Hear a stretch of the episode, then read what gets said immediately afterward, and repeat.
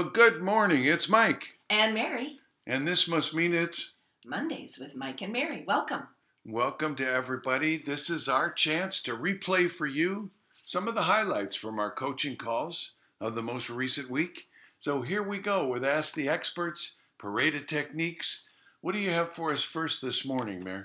You know, I want to, as we have discussed in the past, there's sometimes a common theme. And I want to share with you a common theme that I heard from our coaching students this past week. And it was I'm feeling burned out. I'm having I'm getting my my calls in, but I'm not able to increase my number of calls. Wait a minute. We're only halfway, we're not even halfway through the year yet. Feeling burned out? Yeah. Oh How- my gosh. How do you stay motivated when you got all this stuff happening, when you've got things going wrong? I have one guy that described it as quicksand.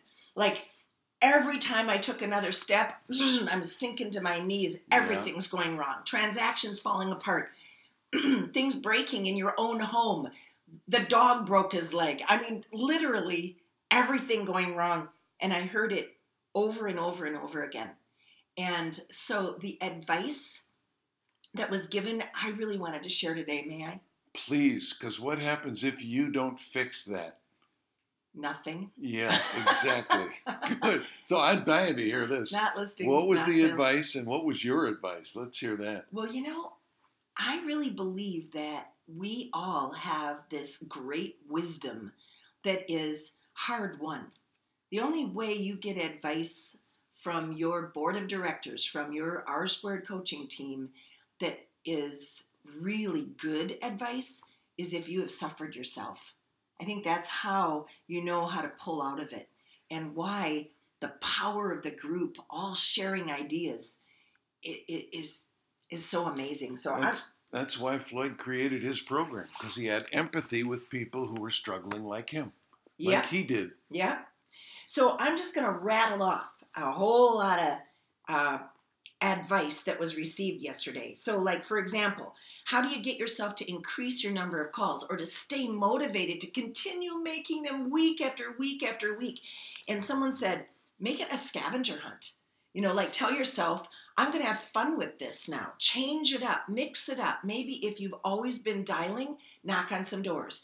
If you've always been having conversations online or by text or by email, go out and meet, go where the people are and decide in this next hour, I'm going to have eight conversations with live human beings. They must have just watched My Man Godfrey. My man, oh, don't, let, let's not talk about my man Godfrey. Okay, there was a scavenger hunt in that one, though. there was. Here's some advice from someone. This is to was given to someone who's feeling like his family is imploding. There's drama going on in his family, and he's questioning his ability to lead the family and to do a good job. A and of family course, with drama going on? No, I know. How it's hard to unusual. But how do you get yourself to prospect anyway? Yeah. Number one piece of advice: start your day with the pledge. Mhm. Number two, great piece of advice. You need affirmations. Start with two time blocks. First thing in the morning, something small that you will do. Maybe it's make one call between 8 and 8:30 every single morning so you start the day with a victory. And then end the day or schedule in at the end of the day time to worry. 15 minutes to worry. Okay. So all day long when you're worrying, you're you, you know that comes into your mind. Here's what you tell yourself. Sorry, that's scheduled for 4:15. I'm not ready to talk about this now. I love that idea. Yep. Um, and then my advice was choose to be happy. That I really believe that every single moment we are making decisions about our mood, about our attitude, and we can choose anytime we want. I choose to be happy and not allowing the people around us to color our world, to influence our perspective, but to decide, I'm going to be happy, gall darn it. And then the quicksand story. So clear your mind. Take a, take some time away. Don't forget about date night because if you're not making time for the important people in your life and all you're doing is solving problems and digging in the dirt, um, you're going to end up pretty darn unhappy. And here is the smartest thing I heard yesterday it's like a tiny rock. And if you put it right in front of your eyeball, you can't see anything else. Right. But the truth is, it's really a tiny rock. Oh man, I love that piece of advice. So get perspective. So that's my contribution. I hope it helps some folks out there that are struggling with the same stuff. Maybe you could even give some advice to someone you know that's struggling with the same stuff, or tell them to listen to this podcast. You know, the strange thing is, growing up as a child watching cartoons, I thought quicksand was going to be one of the major uh, obstacles to success in life. As an adult? yeah, but so far I haven't run into any quicksand anywhere. Thank well, God. Well, I've got students that have, that's for sure. I mean, next to anvils falling on your head. oh, there we go. Yeah. Well, I want to. My Ask the Experts question that was really terrific also had to do with making calls. What a coincidence. You know, how do I get to have more conversations, which is what really the question was. hmm And boy, did we get some good answers. Here was the first one All right. Go to office 9 a.m. Oh, and on the way, listen to Floyd. Then you'll hit the ground running with a better attitude, kind of like saying the pledge. Uh, here's some other things that were out there. You know, there's still short sales out there. There are. Visit the registry of deeds and get a, a list of five of pre foreclosures. Um, use the AI function and find out things about people in your book of business. Like one of the suggestions was I discovered that one of the people in my book of business had a child with a severe peanut allergy. And I ran across an article about some new treatment for that. And I called them to see if they'd seen the article, not to ask who do you know who, not to ask for a referral, not to ask for business, just to connect with them on a real human level. Wow, what a difference that made. Oh, no kidding. Love on your people. Yeah. Ooh. But one of the, the best pieces of advice was to supplement who you're calling. Don't just call your book of business. There's there's really two groups of sellers out there if you want listings. And the one is the people who have to sell. We know who they are, we know how to find them. The other is all the other discretionary sellers who are now FISBOs. FISBOs is the low hanging fruit right now today. So, how do you get yourself to talk to more FISBOs? Well, one way is go to the forSaleByOwner.com websites and you'll find half of them are already listed, but half are not. So talk to the half who are not. Okay. Put yourself into Zillow as a buyer and specify that you only want non listed properties and expand your range by expanding the zip codes that you're looking in on Zillow. Uh, take your foot off the accelerator and put it on the brake. Oh, wow. Never drive by a FISBO without doing one of two things either getting out of the car and going to the door, or taking a photo and texting the address to yourself so you follow up later. Now, if you get out of the car and go to the door, leave a note card if they're not there. It says, Sorry, I missed you. Planting that seed, you know, who's showing your house when you're not home? Who else has missed you? Yeah. When you're not home, your home's off the market.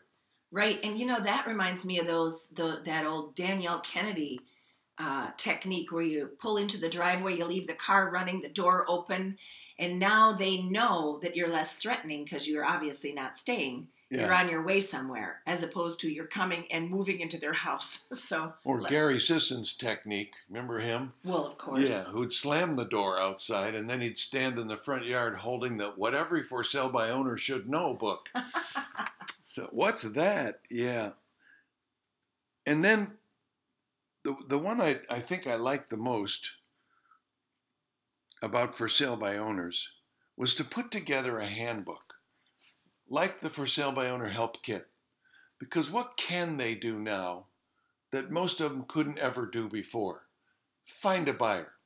Buyers are falling out of the, the sky. Right. And That's it's not the hard part. no, now. it's easy to find a buyer. What's it not easy to do for them? Close it. Yeah, get from contract to closing. That's right. Now they're not that all that good at getting to contract and negotiating, Right. but forget that. How do we follow up every transaction? What did you say? Every deal's got drama. Every deal's got anvils falling on your head. Every deal has quicksand in it, you know. And, And those are the ones with realtors involved. Yeah. Good Lord. What happens when there's no realtor? and appraisers and inspectors That's right. and untrained co-brokes who are not managed or trained or supervised or directed.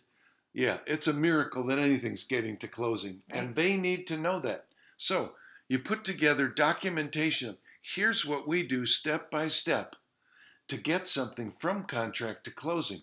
Here's the problems we avoid, and detail all the problems that could arise, like that caveat how to avoid getting sued Yeah. you know, when you're selling your house on Yeah. your own. But if you put that booklet together, a, a, a handbook, how to get from contract to closing, that substantiates our value. And then you don't end up working for 1% or 2%. You've proven your value to them.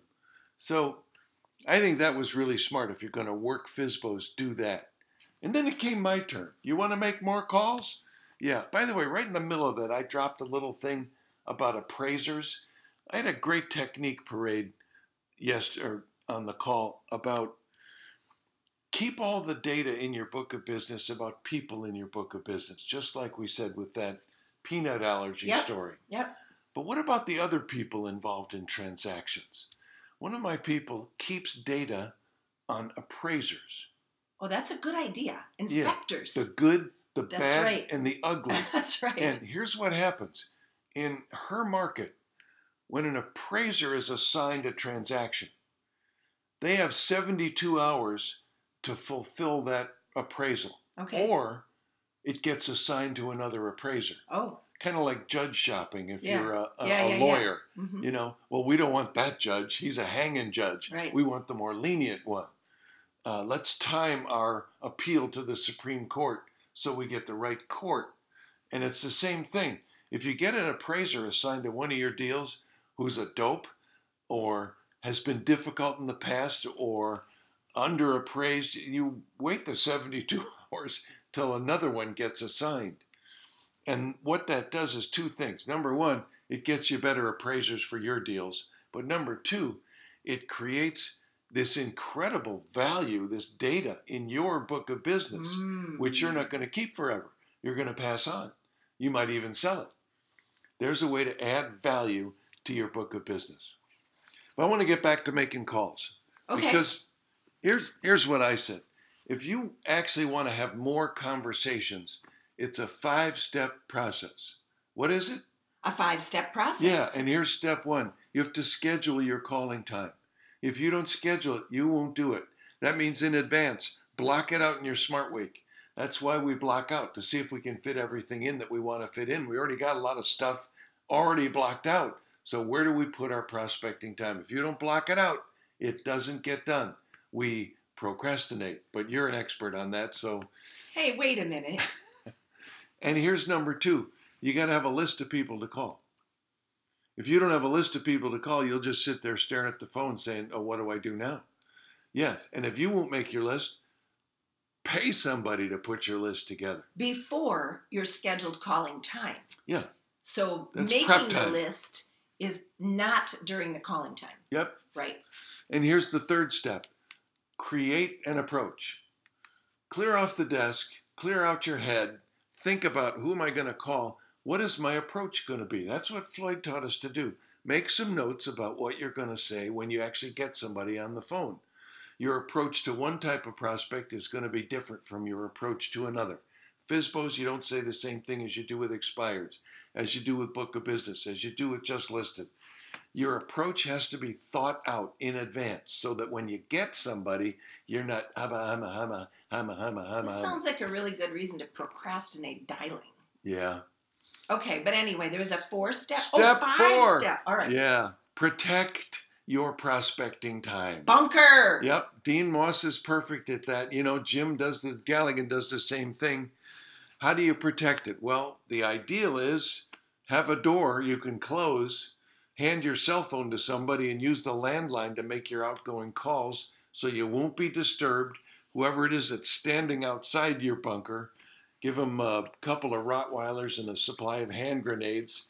you know, and yellow crime scene tape so nobody disturbs your prospecting time. Make it sacred. Protect your prospecting time. Love yeah. it. And then, of course, number five is to dial. To oh, actually, oh, you have to actually dial. well, we don't dial anymore. We punch, you know, numbers. And if you're not going to dial, get an auto dialer. Oh, lots of people are using those. Auto dialers are increasing the number of conversations you Right. have right. because they're decreasing the dialing time.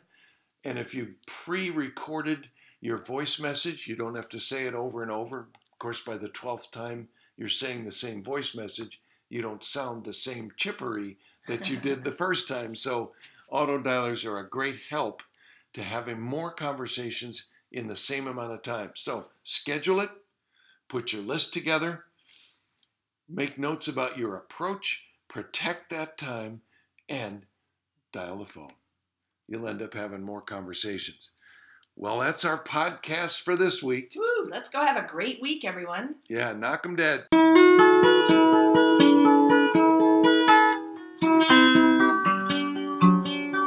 Thank